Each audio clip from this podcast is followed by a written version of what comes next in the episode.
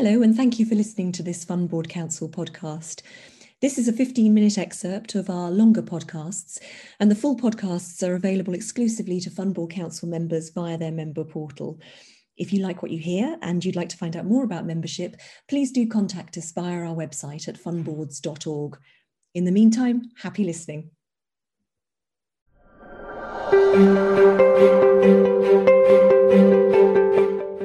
Good afternoon and uh, welcome to everyone who's joined us for the Fund Boards Council panel, where we are going to be having a very interesting discussion today all about fund liquidity. I'm delighted to have with us today three fantastic practitioners who will be drawing on their expertise. We have Michelle McGrade. Michelle uh, is a former Chief Investment Officer and Executive Director. Michelle now has a portfolio of non-executive and advisory roles, most notably being a non-executive director of M&G Securities Limited uh, and the Diverse Income Trust. Michelle has a broad experience across the investment management industry, covering asset management, private wealth, and fintech. Amongst other things, Michelle has created and led a new investment proposition. She's reinvigorated old ones. She's recently built an online digital wealth management platform, advice platform, excuse me, for retail investors. And she is passionate about making investments understandable to the general public, giving them the confidence to make well informed investment decisions. So fantastic to have a uh, retail consumer advocate with such a great experience. Um, just to be clear, Michelle will be speaking today in a personal capacity. So uh, she'll be drawing on her experience as a non executive director in the funds world, but not for any one particular role. Turning to Tim. Tim is the Chief Risk Officer of HSBC Global Asset Management. Tim has over 30 years experience in asset management, having joined HSBC in 2005 and previously uh, being the head of global risk management at AXA Investment Managers. Tim's career spans actuarial, finance, and fund management roles, having been a managing director of Sun Life Investment Management, as well as holding a number of senior roles within AXA Investment Management. Tim has a BSc Honours in Mathematics from Bristol University, is a Fellow of the Institute and Faculty of Actuaries, and a member of the CISI. And our final member, Emma, uh, Emma Griffin, is a non-executive director and a private investor. She serves on three public company boards, Industrial Alliance Inc., which is an insurance and wealth management company, St. James's Place PLC, where she chairs the investment committee and the unit trust group board, and SDCL Energy Efficiency Income Trust, uh, where she chairs the remuneration committee. Emma also serves on the board of a number of other firms, including Claridge, a private investment firm, Solotech, an audio, visual, and entertainment firm, and EDF Man, uh, the private agricultural commodities trading firm. As an executive, Emma co-founded and built a independent stockbroker, Oriel Securities, which was sold in 2014. And she subsequently founded and built a private equity-backed holding company to invest in the professional services sector. Emma's other experiences include teaching the CEO Insights Masterclass, uh, part of the MBA program at McGill University with Karl Moore. And she previously chaired the board of the Catalyst Club, which is part of Cancer Research UK. Emma is a bilingual graduate of Oxford University, where she read Greek and Latin. And Emma, uh, similar to Michelle, will be speaking in a personal capacity today as a non executive director involved in the funds world, but not with any one particular firm's hat on. So, with a panel like that, the expectations are very high, so no pressure, uh, Michelle, Tim, and Emma. And we're going to start today um, by drawing on your experience as uh, with your involvement on fund boards. So the first question, and I'm going to ask this to, to each of you in turn, is how has the level and the nature of the focus on liquidity risk changed on the funds you're involved with over the past few years? And in particular, um, we know the FCA wrote to CEOs of authorized funds uh, at the end of 2019. So how have things moved in the almost 18 months since then? Have you seen any change in the focus on fund liquidity? So we'll start, if that's all right, with Michelle. Okay. Uh, thank you, Brendan, and um, hello to everyone. Look, I think the industry is growing up and um, we're starting to see some change. And uh, most importantly, I think uh, integrating liquidity management throughout the whole process. So, you know, starting with product design, for example. and the changes, you know, like a few years ago, I'm going back 2008, when uh, the great financial crisis, where we saw the markets collapse, obviously, but the corporate bond market just completely dried up. And I remember um, everyone was very reactionary at that point in time. And I think we've moved on from that to sort of being a bit more preemptive.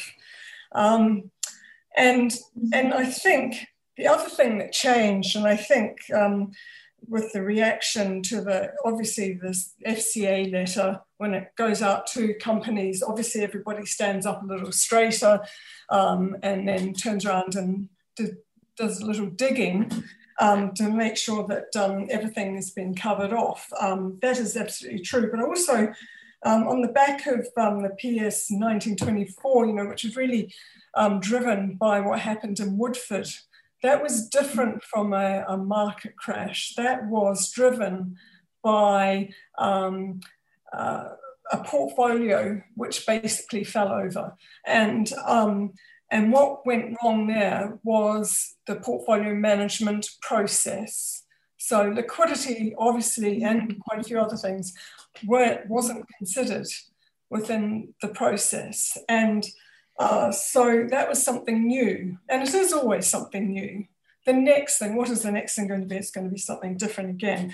But definitely, what I'm seeing is that you know boards have always had a focus on liquidity and liability management, um, and also um, their big customers such as pension funds also um, definitely have the same.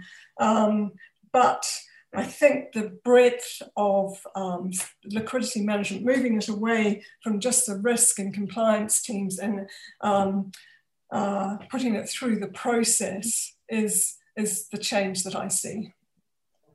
Really helpful. Thank you, Michelle. Tim, from your perspective as an executive involved in funds, uh, what, what, what's your experience been? Well, I think um, to echo some of the things Michelle said, that um, and this this isn't recent. In fact, the longer I work in investment, the more I think there is nothing new. It's just the old ideas in new packaging that comes along. But I mean, the, the great financial crisis was brought into focus. Interestingly enough, the areas of greatest tension were in money market funds, particularly in places like the US, um, uh, and where you know liquidity is of course paramount in, in those funds. And indeed, it turned out in some cases it wasn't. So I, I think this is a uh, something that fund boards have always been considered, and we've always considered as fund managers and as um, management companies about how funds are managed and can you meet um, redemptions as they fall due and other calls. Um, the events, um, the great financial crisis started to rise things, and then some of the, how shall I call it, idiosyncratic events, not just Woodford, but others over the last few years have heightened it again. Um, and the, the regulators, the, the FCA is not alone in um, alerting and asking questions. I, I, see that uniformly, whether it's the Central Bank of Ireland, CSSF in Luxembourg, or the SFC in Hong Kong, all are asking for more questions and setting more demands around um, liquidity. And indeed, the SEC um, carried out a consultation period. It's a it's an interesting debate because um, funds are not liquidity transformation vehicles. They're not like banks. Their, their paramount purpose is to provide pooling vehicles for investors to share in the in the to get an opportunity to invest in, in a efficient, sometimes tax efficient way and way. And therefore they're different from banks, but a lot of the regulators, the Financial Stability Board, um, IOSCO have come at it from a banking direction with a different set of lenses, and obviously IOSCO has come out with some principles here. So all of this has increased the awareness and focus around it. Um, and then we had a, um, another dry run of all our policies in March last year as we went into the COVID dip. Um, and again, interestingly, it was um, at the, the end where you'd expect most liquidity, that in some cases the liquidity was hardest to find in that in the moments in, and towards the end of March last year. It was an interesting period. So, so to answer your question, um, I think that um, the, the interest has gone up partially because events have occurred that have made people think about it a lot more, and there's more questioning around it. So yes, it, was it particularly the Dear CEO letter? I, I, that may have helped, um, but most fund boards I would have expected were well on that. I mean, most fund boards, as soon as Woodford happened, would have said to their, their fund management fund managers, well, could this happen here? Um, and would have asked those questions. Um, and the whole concept of, of the publicity of these things acting as we describe it in our risk framework a trigger event that causes you to look internally could this happen here? So i think it's it's a it's a general process. Um, clearly when the regulator comes along it increases the individual accountability and, and you come on to smcr so there's a bit more focus because um, if the regulators in whatever country have come out with some clear guidance um, if you don't follow it then then you're you're on the back foot if anything goes wrong so i think it's increased it um, but yeah, I mean, it, it's much more, we're asked questions by it. Um, it's a focus of discussion at our risk committees, both of the manager and, and um, uh, in, in the our management companies. Emma, uh, anything you would uh, you, you, you would add to that? I think we've captured most of the points. I mean, I think product teams. Um, I was chatting to colleagues earlier today, and and one point that came out, I think the product teams were were were were on this probably have been on this for a long time, um, and so I think it's an area that you know should have top priority attention from from the board, um, and so you know w- whether it's just liquidity um, in isolation, I think is a is a is a bit of a moot point because I think there's lots of consequences of discussions around liquidity, which is you know rather broader a topic. Um, but I think overall, um, you know, the level of focus has gone up, um, and the nature of that focus has, you know, been um, much deeper scrutiny at a much deeper level than before. And I suppose pick, picking up on that, and we'll we'll stay with you, Emma, if that's all right. SMCR has now been in place for asset managers for what a good year or so, I think at least, and um, has that had a change to to the way I suppose fund directors are are behaving, um, both from a yourself as a non-executive, and then you know we'll turn to Tim from an, an executive perspective. Well, I think I mean for me. Um, managing liquidity risk um, and from a governance and oversight perspective should should always be a, a top priority. So, um, you know, it's back to what Tim was saying. It is has SMCR driven, you know, heightened attention on it? Well, yes, maybe, but I think the good corporate directors already had a you know a close paid a close eye to to that sort of thing. I think in terms of um, the discussions that people are now having is more around, you know, really I think the scrutiny has gone more to what does it really mean for end investors in terms of outcomes if there are squeezes on um, liquidity and you know to go one stage further are investors completely clear what liquidity means in terms of outcomes if there are um, you know some bumps in the road and i think that's the bit where the SMCR regime and then the AMS and VAS process has brought much more um, transparency into that process um, as people have started to delve deeper into, you know, if this, then that.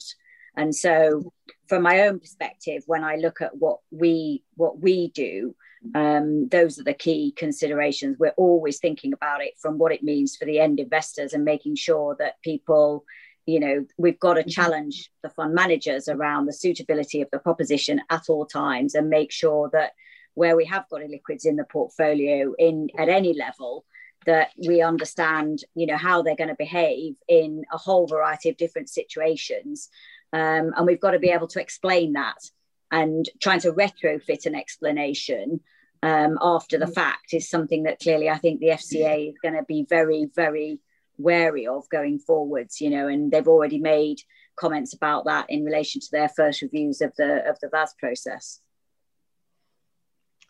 Michelle, from from your perspective, has has SMCR changed the way directors behave or liquidity uh, oversight in any particular way? Um, I, I haven't seen any change. um, only because all the directors I work with are, are pretty um, um, thorough and um, uh, take their, their roles very seriously. So, um, to be honest, I think if you get the right person um, with the, the right values and attributes, then SMCR shouldn't prove to be a, a hurdle. We hoped you enjoyed that uh, 15 minute excerpt. If you did and you'd like to find out more about how you can access the full recording uh, or about FBC membership in general, please contact us via our website at fundboards.org.